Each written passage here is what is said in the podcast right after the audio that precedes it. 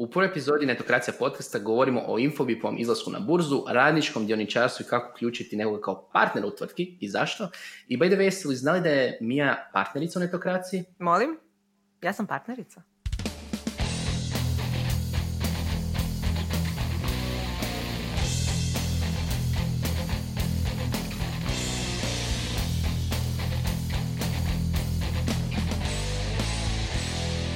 I dobrodošli u prvu epizodu Netokracija podcasta. Ja sam Ivan. Ja sam Mija. A mi smo... Ako sad kreneš sa Zekoslavcima, prekinut ćemo snimanje odmah. Ali to je moje djetinjstvo i to je isto. Oh well, bar smo probali. Natjerat ću mi do jedne epizodi, fino cijelu pjesmicu ispijamo, ali tko zna. Dobrodošli u prvu epizodu Netokracija podcasta. Trećeg po redu podcasta u produkciji Netokracija. Prvi nam je bio Radio Netokracija way back neke godine, prije 3-4 godine. Kad smo zapravo radili u suradnji sa Yamatom tjedni pregled vijesti u IT-u. Što je bilo zgodno iskustvo, pravo radio iskustvo, ali smo skužili da to baš i nije možda format koji nam je idealan za... Ali smo naučili da trebamo govoriti ravno u mikrofon. I ravno u mikrofon govoriti, a ne samo tako, nego biti spor. Jer ovo, jako se tjeram da budem spor. Svi koji su me ikad čuli i vidjeli negdje, znaju da jako brzam. I sad sam onako spor i ugodan. I kontroliram se. Teško. Preskočio si kavu jutros. Da, samo čaj za smirenje. Znači, trese mi se jedna noga od nervoze što se sporo uhodava. U svom slučaju to je bio naš prvi podcast. Drugi naš podcast je bio, Ivane. Drugi podcast je bio Blockchain from the Block, koji smo pokrenuli početkom ove godine sa Eternity Venturesom. Vjerojatno sa jednom osobom koja se čini kod je više na kokainu nego ja, a to je Luka Sučić. Šalu na stranu, Luka je super co-host. Taj podcast možete slušati na, naravno, Apple podcastu, Google podcastu i to. I bavi se temama oko blockchaina. I sad, iskreno rečeno, podcastovi, ne znam koliko... Ste do sad ih slušali, da li ovo slušate zaista putem Apple podcasta ili ste po prvi put kliknuli na najavni članak, ali podcast je super format koji postoji već sigurno 10 godina.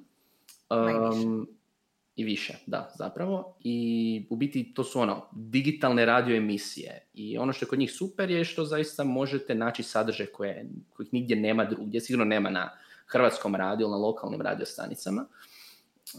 I najčešće su stručne teme, ima i zabavnih tema, ali su uvijek nešto posebno. Jako su ugodni, ja ih već slušam zaista tih 10 godina, počevši sa This Weekend Tech nadalje, znači na iPadu vjerojatno imamo 100 i više podcastova, ovakvih ili onakvih. I zapravo možete ih slušati, ne znam, dok putete na posao, dok vježbate, kako god. Ono što je zanimljivo, za razliku od recimo SAD-a gdje je podcast je podcast, u Hrvatskoj u regiji podcastovi su zapravo postali pseudonim za format talk showa. I u biti podcast je upravo ovo što mi je sad radimo. Mi ćemo sad pričati o nekoj temi i to je podcast. I sad ćete ga možda htjeti slušati i nekim drugim formatima, tako da nismo ograničeni samo zapravo na ove. Jel tak mi je? Molim, nismo na? Nismo ograničeni na ove formate Apple podcasta i Google podcasta. Za naše dragi. Ne, dakle, da, može se slušati gdje god želite slušati podcaste, a za one koji nisu vični slušanju podcasta, tu je YouTube, zbog čega smo upogonili i kamere, tako da nas možete i gledati iz nekog razloga, ako vam je to zabavno. Ali možda je vrijeme da priznamo zašto smo zapravo pokrenuli ovaj podcast. Dakle, otkako sam se ja vratila natrag u Osijek, Ivan i ja smo shvatili da zapravo nemamo vremena pričati o stvarima iz industrije i nekim drugim temama koje nas zanimaju, koje smo pretresali na dnevnoj razini u uredu. Pa smo dogovorili da imamo tjedni poziv da pričamo o tome i onda smo shvatili pa hajmo snimiti to, možda bude nekome zanimljivo. Tako da dobrodošli u naš privatni razgovor, veliko publiko. Sa širom publikom. To je na varijanta. Sa širom publikom. Varijanta kod content creatora, kako ih Ameri zovu, znači, jel možemo i ovo pretvoriti u nešto? Jel možemo privatni razgovor pretvoriti u content koji ćemo onda republishati, repackageati u 100 formata? Tako da doista mislimo da vas želimo uključiti ako budete imali komentara na ovaj podcast, ideja za neke buduće teme ili jednostavno želite nam poslati nekakvu poruku, možete to napraviti na naše mail adrese, bilo gdje na Netokracijnim društvenim mrežama, a možete nam poslati glasovne poruke, pa ako nam se svide možda ih objavimo u nekom od podcasta. Pošaljite mi, nemojte meni. Ne. Ono što nas očekuje su 4 epizode mjesečno, odnosno jedna tjedno, da je pojednostavimo. Ivan je napisao 4 epizode tjedno u bilješkama, pa nisam sigurna da se to doista mislio. Nadamo se da će biti unutar 30 minuta, tako da stignete poslušati jednu epizodu na putu do posao ili tijekom neke osrednje tijelo vježbe, oko 30 minuta, tako da evo, nadam se da ćete nas poslušati. Da, baš sam jučer razgovarao sa ovim vozačem Bolta kad me vozio u ured, da sam kretao nešto kasnije i pitao me na nekom trenutku kao, jeste vi za IT-a? I sad ja pa kao, pratim IT, ali zašto pitate? Pa kao, niko živi se ne vozi u ovo doba osim vas IT-evaca. Kao, svi su na poslu. Koje je to doba bilo? Nešto prije 11. Ja sam radio jutro od doma. Tako. Znači da IT-evci nemaju posla ili šta rade? Fleksibilno radno vrijeme. Zapušavaju tijekom dana. Fleksibilno radno vrijeme. To i kaže da baš ono masovno vozi ekipu od 10 do 11 koji su ono masovno IT-evci. Ili kasnije kreću ili rade druga smjena, tako reći, šta god. Morat ćemo doista u jednoj epizodi obraditi teme poput fleksibilnog radnog vremena i ostalih stvari koji se ističu u najnovim oglasima za posao, što jedan dio publike iritira, drugi dio ne. Ali sada se nećemo pozabaviti tom temom, nego Ivane, predlažem da krenemo na temu. Da, mogli bi. Ovo je bilo više nego dovoljno za uvod. Za današnju temu imamo nešto što je zapravo vrlo zanimljivo, o čem se sad dosta govorka, a to je Infobipov IPO. Za one koji ne znaju, Infobip je najveća hrvatska IT firma, najveća tehnološka firma, koja se bavi zapravo nekim enterprise tehnologijama, nekim specifičnim tehnologijama oko komunikacije, znači više manje ono omogućava i autentifikaciju i neke stvari vezane i za messaging, za WhatsApp i takve stvari, što ste vjerojatno vidjeli ako ste pratili uopće tehnološku industriju, a ako ste čitali Netokraciju, jeste. I ono što je zapravo najveća novost je da su oni objavili konačno, iako se govorka u kuloarima, to kad sjedite s Infobipovim inženjerom i kao, kad će IPO, sad je napokon službeno, najavili su da idu u initial public offering, odnosno da izlaze na burzu, što sam zapravo... i pisao u svom članku na Netokraciji koji možete naći na linku u opisu ovog podcasta ili YouTube video, ovisno šta gledate, odnosno slušate, tako da možete slobodno pauzirati ovdje, pročitati članak i onda nam se vratiti. Ali TLDR je zapravo to da... Za one koji nisu pročitali. Da, ma mislim svi su pročitali, pardon, nisam htio insinuirati da to nije, svi su pročitali. TLDR za one koji su samo na fast forward. Znači, oni idu na burzu i to je zapravo velika vijest jer do sad nijedna velika tehnološka firma iz Hrvatske nije izlazila na burzu u inozemstvu. I to je nešto što je jako, jako bitno. To treba naglasiti. Riječ je o, vjerojatno, njujorškoj burzi. Tako je. To je ono što razmišljaju. Neću u Zagrebu izaći, ne znam zašto. Ne znam. Ali jedna od ključnih tu stavki je, i ono što je zapravo oduševilo, zašto sam, čekaj što onda bilo, moram se pohvaliti, znači 700 lajkova na LinkedInu, kad sam šerao, ono što je šerilo... Za one koji ne gledaju video, ja upravo kolutam očima. Ono što je zapravo tu oduševilo ekipu je bilo što su se u Infobipu još ranije odlučili za radničko dioničarstvo, odnosno ESOP program, koji u biti uključuje zaposlenike. Znači, ako ste high performer ili ste dobar zaposlenik, ako ste primjerice dugo s firmom, kvalitetno radite, napredovali ste, dobit ćete, tako reći, udio u njenom uspjehu. Sad ono što je bitno imati na umu, to ne znači da imate udio u firmi, nego zapravo u njegovom izlasku na burzu. Ono kako je to sad podijeljeno trenutno je da 3 osnivača Infobipa imaju svaki po 30% i onda još 10% ide zaposlenicima. U biti ono što se tu događa... Mislim, da tehnički će zaposlenici imati udio. Da, pardon. I ono što je tu ideja je da se to događa u trenutku kad tvrtka izađe na burzu. Znači, u tom trenutku zaposlenici zapravo postaju mali dioničari tvrtke, što je zapravo jako bitno jer imaju udio u njenom kontinuiranom uspjehu. Što te i motivira? Napokon, ako si ti sad, evo, Infobip nije mlada firma. Znači, Infobip je stariji od 10 godina, stariji od Netokracije, puno, i ako oni žele zadržati kadrove, a znamo kako je stanje na tržištu rada, moraju imati takav program da bi uopće mogli, da bi im dobra ekipa ostala. Da, vjerujem da je to motivacija dvojaka i da žele zadržati kadar i da ga žele nagraditi, jer bez tog kadra ne bi bili tu gdje jesu danas i što je zaista pohvalno što su prepoznali to, iako s jedne strane jesi riječ o potrebi, s druge strane ne moraju to napraviti, mogu i dalje biti većinski vlasnici do izlaska na burzu. Kad smo već kod toga da su osnivači čisti vlasnici firme, to je zapravo zanimljivo s obzirom na to da je to jedna od rijetkih tvrtki, startupa nekadašnjih, koja nije imala nikakvu investiciju vanjsku, dakle nemaju nekog vanjskog investitora, odnosno suvlasnika. Da. I samim time mogu bolje raspolagati udjelima kad izađu na burzu. Pa da, to je ono što je zapravo kod Infobip bilo iznenađeno. Oni nisu bili u toj novijoj, ajmo reći, zajednici toliko ni glasni prije, jer nigdje nije bilo vijesti neki fond je investirao milijune u Infobip, nego Infobip jednostavno zaradio vlastitu lovu. I sad, išli su drugačijim putem od startupa o kojima smo mi pisali većinom. Da. Jel, zapravo Infobipu nije se puno ni pisalo do unazad nekoliko godina. Tako je. Mislim, realno i Rimac i druge firme su osiguravali investicije da bi mogle rasti, jer treba kapitala.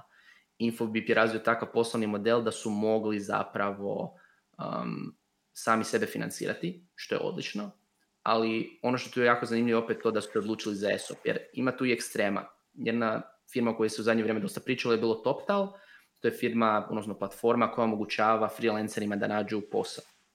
I sad, ako vi stvarate network mrežu u kojoj želite uključiti puno freelancera i omogućiti im, demokratizirati rad i sve ostalo, možda biste se neugodno iznenadili kada biste znali da vlasnik i osnivač, to je bolje reći da vlasnik TopTala ima 100% firme.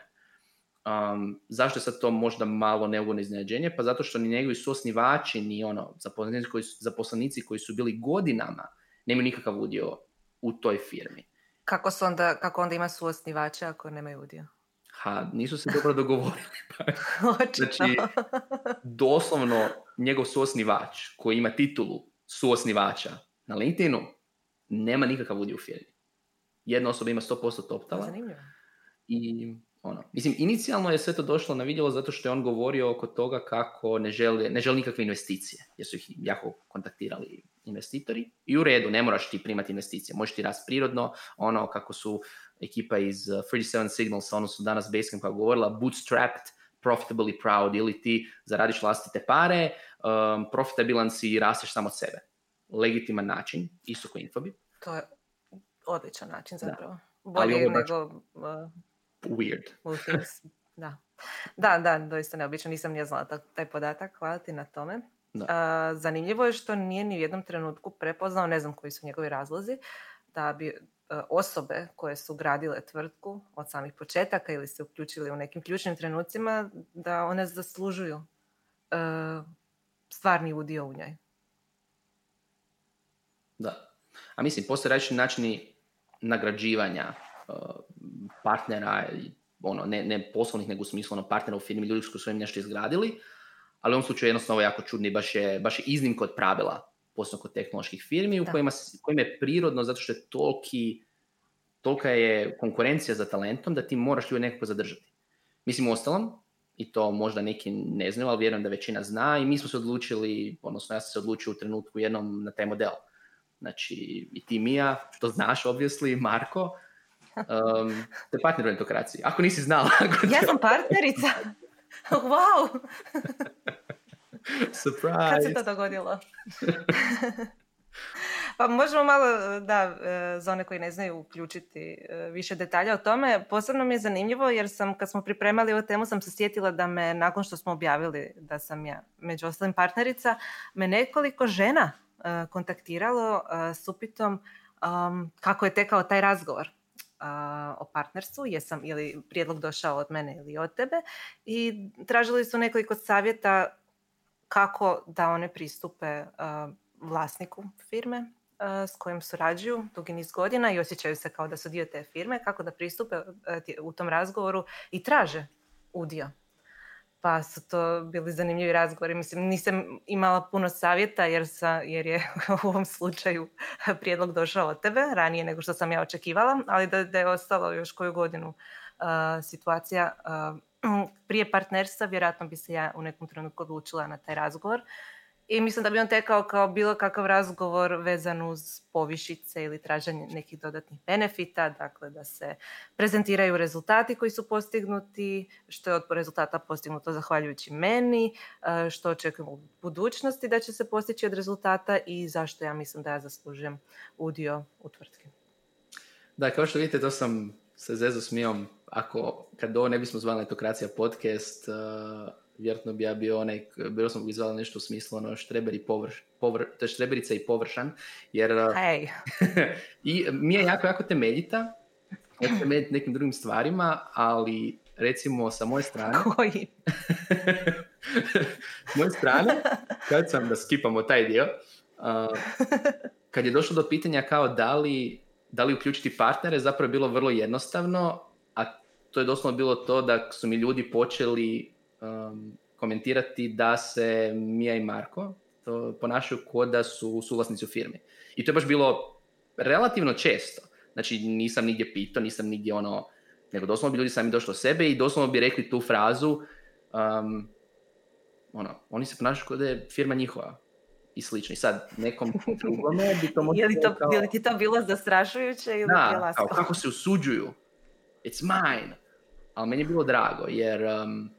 Znači, to je bilo u dobu kad je već prošlo par godina Netokracije, kad sam već prošao na 2 bubržna kamenca zbog firme. I u biti... Znači, tvoja skrivena motivacija je bila da podijeliš taj teret s nama, odnosno kamence. Svakako jedna od motivacija jest ono the wealth or share the burden, odnosno podijeliti bogatstvo, ali i odgovornost. Jer kad ste poduzetnik, kad imate svoju firmu, ta ona neka perspektiva je sve vas muči. I ono što sam ja naučio, barem posebno nakon što smo postali partneri, je bilo da imam nekoga s kim, i to mi je trebalo, i Bože mi, ja znaš dobro koliko mi je trebalo, godine da to naučim. I nakon službenog partnerstva godine. Da, doslovno da mogu i s Tom i s Markom dijeliti i dobro i loše i bol. Jer sam bio naučen, ja sam šef, whatever, i trebam vas štititi od nekih stvari, umjesto da riješimo ih zajedno. I meni bi bilo lakše. Mislim, i vama bi bilo lakše, ali znate šta, kako i kada. I u biti u trenutku kad sam se odlučio to ponuditi, bila je zapravo vrlo jednostavna odluka, jer mislim da će to bilo tko doći do toga. Znači, ili s obzirom da ste dobro radili, s obzirom da dobro radite, ili ćemo vam povećati plaće, kao ne samo nagradu, nego to da ostanete i slično, ili ću vas uključiti kao partnere, među ostalim i zbog tog razloga, u smislu da htio sam vas zadržati, jer izrasli ste u jako uspješne partnere u poslu i htio sam da firmu vidite kao svoju i da dalje razvijamo. A najbolji način da se dogodi je da zaista ste partneri u firmi. I bio je vrlo jednostavan i očit zapravo potez da se uključite s te strane.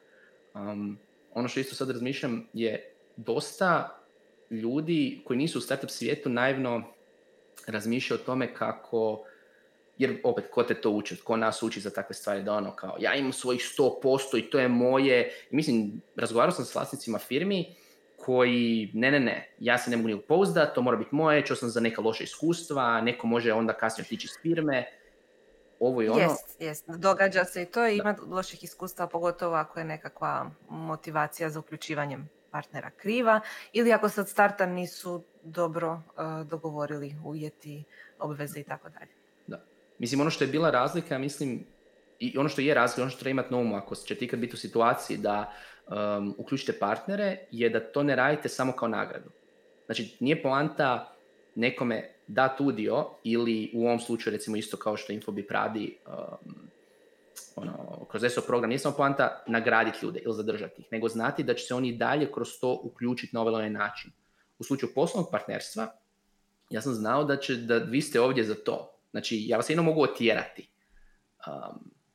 Vidio sam da želite ostati. Pa mislim, ali tako je bila moja perspektiva. Usprkos svemu, tako da.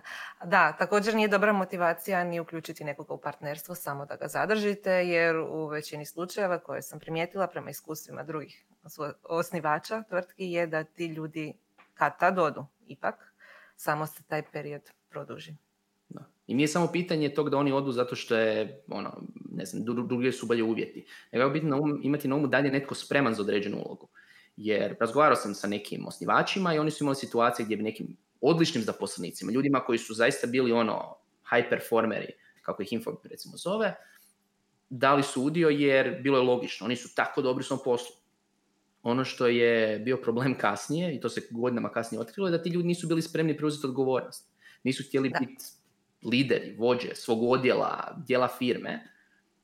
I onda kad je trebalo rasti, kad je primjerice, ne znam, direktor ili direktorica trebala neke stvari preuzeti sa sebe ili netko je trebao preuzeti neko vodstvo, nije baš imalo smisla.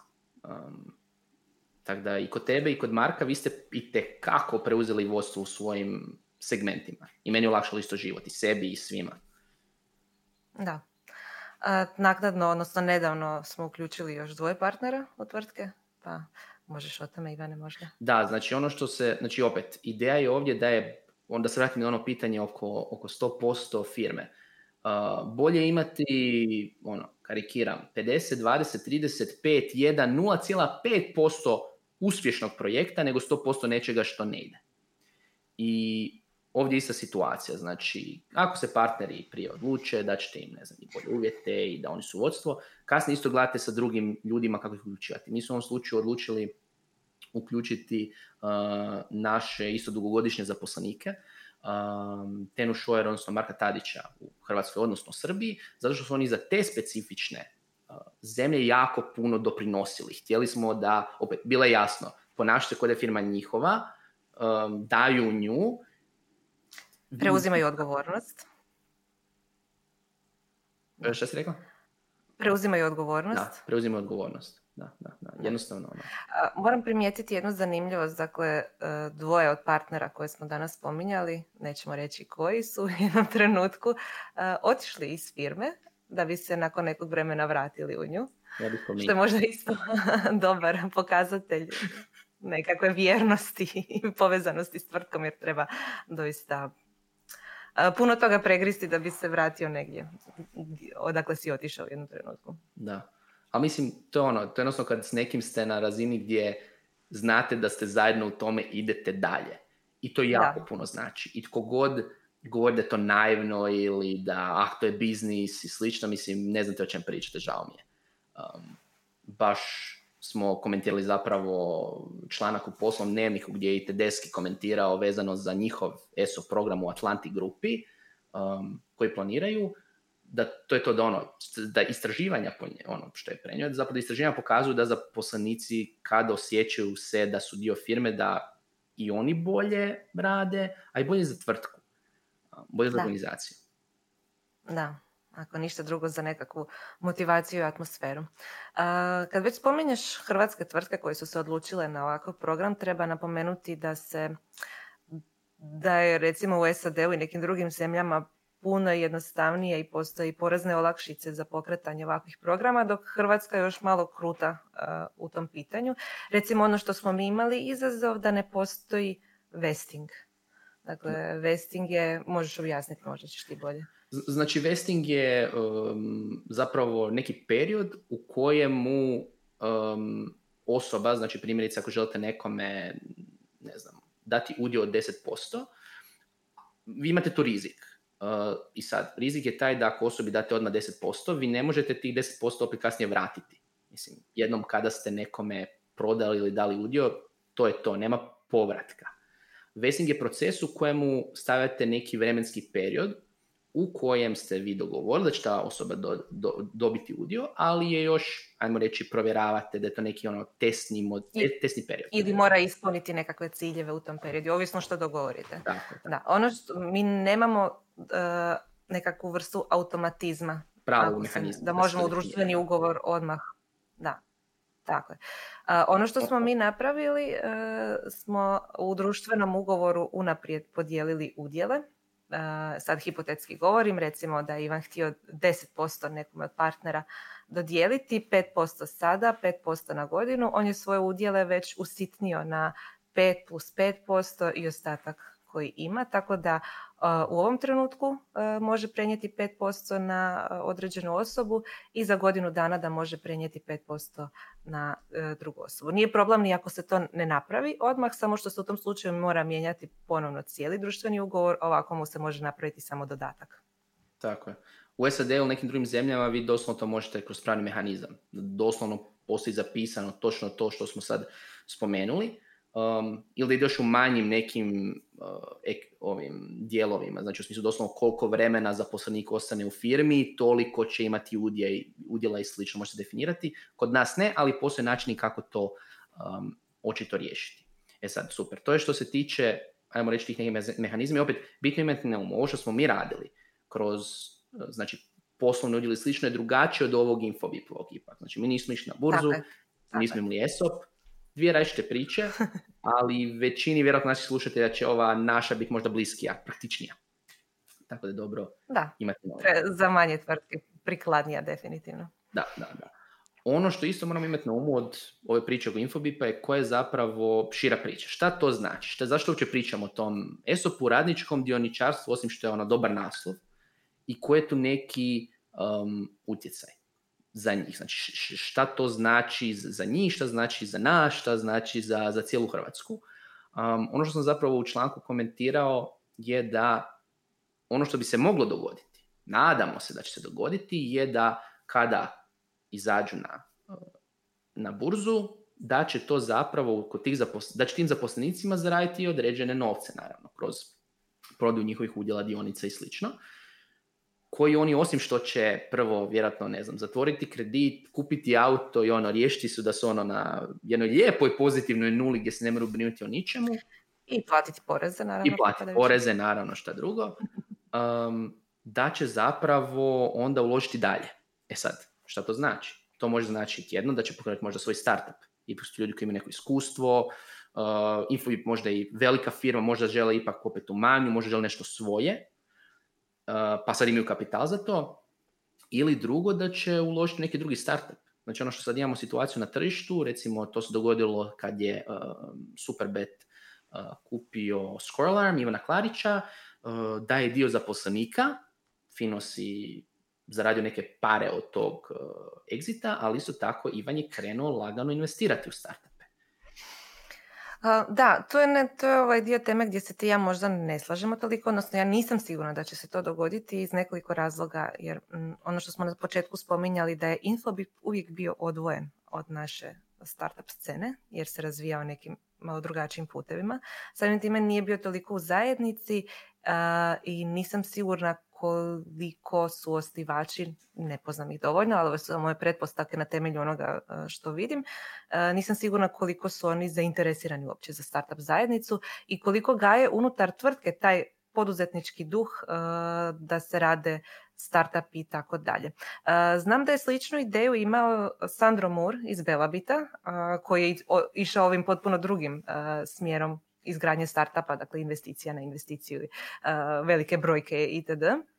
On je otvoreno pričao o ideji da on želi da Belabit bude svojevrsni startup inkubator gdje bi se dio investicija i zarade usmjeravao prema startupe, odnosno projekte na kojima rade sami zaposlenici. Za sad nije uspio u tom naumu, ne znam, drži ga li se i dalje, ali on je otvoreno pričao o tome i poticale su se inovacije unutar tvrtke i radili su se razni pilot projekti koji bi se pustili u javnost, ne bili bi manje ili više uspješni, pa bi se i povukli i tako dalje. Jednostavno nisam vidjela tu razinu inovativnosti i poticanja poduzetništva kod Infobipa, pa nisam sigurna koliko su sami zaposlenici koji će možda postati dioničari tvrtke zainteresirani za odlazak u takvom smjeru, pogotovo jer taj smjer je poprilično rizičan. Ulaganje u same startupe i kreiranje samih startupa je visoko rizična stvar. Ne, definitivno je rizično, ali isključeno, mislim, možda to ono moj vječni optimizam. I vjerojatno sam i za previše firmi se nadu da će biti ono hrvatski Skype, ili slovenski Skype, ili srpski Skype i slično, ali unatoč možda tome što nisu na taj način ono išli vrlo strateški u tome kao Sandero i Belabit, ipak će tu biti razina kapitala koja će se nekako dalje vrtiti.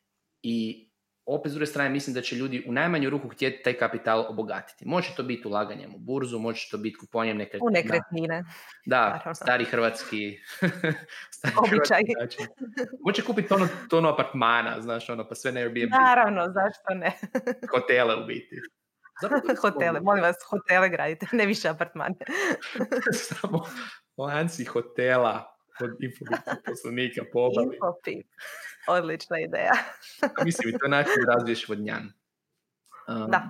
Ali šalu na stranu, mislim da što se tiče posebno samih osnivača, mislim da oni hoće, barem u manjem dijelu, ulagati, jer će imati dovoljno kapitala da to učine i na neki način i žele, recimo Silvio Kutić je rekao da želi razvijati vodnjan i tehnološku scenu i slično. Vjerujem da će on biti prvi koji će od njih pokazati put, a onda ako 1-2 krenu, ostali će tu popratiti. Tako da sumnjam da će svi biti, ali nadam se i vjerujem da će jedan značajan dio njih to, neću reći vratiti zajednici, ali to nije ono tipa ono, da daju milostinju, nego doslovno uložiti i kako bi oni zaradili, ali kako bi se kao posljedica toga razvio neki drugi projekt. Opet, dovoljna je 1, 2, 3 osobe koje će to napraviti. Slična je bila situacija sa Skype-om i firmama. Uh-huh. Ono što će još biti zanimljivo vidjeti kad i ako Infobip izađe na burzu, koja će biti zapravo njegova procijenjena vrijednost. Jer u ovom trenutku, baš iz razloga što nisu imali vanjske investicije, ne može se na temelju toga raditi valuacija. Tako da možda već imamo našeg toliko dugoželjenog jednoroga, a da to i ne znamo. Budemo vidjeli i sretno je bilo. U kontekstu toga isto na Etokraciji možete početi intervju sa novim CFO-om Infobipa, koja je provela naša Ana Marija Kostanić, gospodinom Marijom Baburićem, i što on misli o svemu tome, ali i o paušalnim obrtima, koji su možda tema za jednu drugu epizodu Netokracija podcasta. Potpuno drugu epizodu. Potpuno. Da. I to bi bilo to za našu prvu epizodu. Da, tu smo se neki držali vremena, pola sata. Bravo Ivane, bravo mi je. bravo mi je. Da, hvala vam puno na slušanju prve epizode Netokracija podcasta. Kao što mi ja spomenula na početku, možete se preplatiti Netokracija podcast na Apple i Google podcast, na mojoj najdržoj aplikaciji Pocket Casts, na YouTube-u, možete pratiti naš newsletter i u njemu ćemo zapravo objavljivati podcastove. I da, newsletter sad radi. Od jučer, pardon. Mi smo u trenutku kad snimamo ovu emisiju jučer. Tako da, gdje god Netokracija postoji, možete naći sada Netokracija podcast svaki tjedan i ništa, šerajte, lajkajte, komentirajte. Da, i naravno, šaljite nam i prijedloge tema, ono što biste vi htjeli čuti. Moj mail je mija@netokracija.com, ivan@netokracija.com, nađite nas na društvenim mrežama i slušamo se i dalje. Ugodan ostatak dana. Ćao! Bye!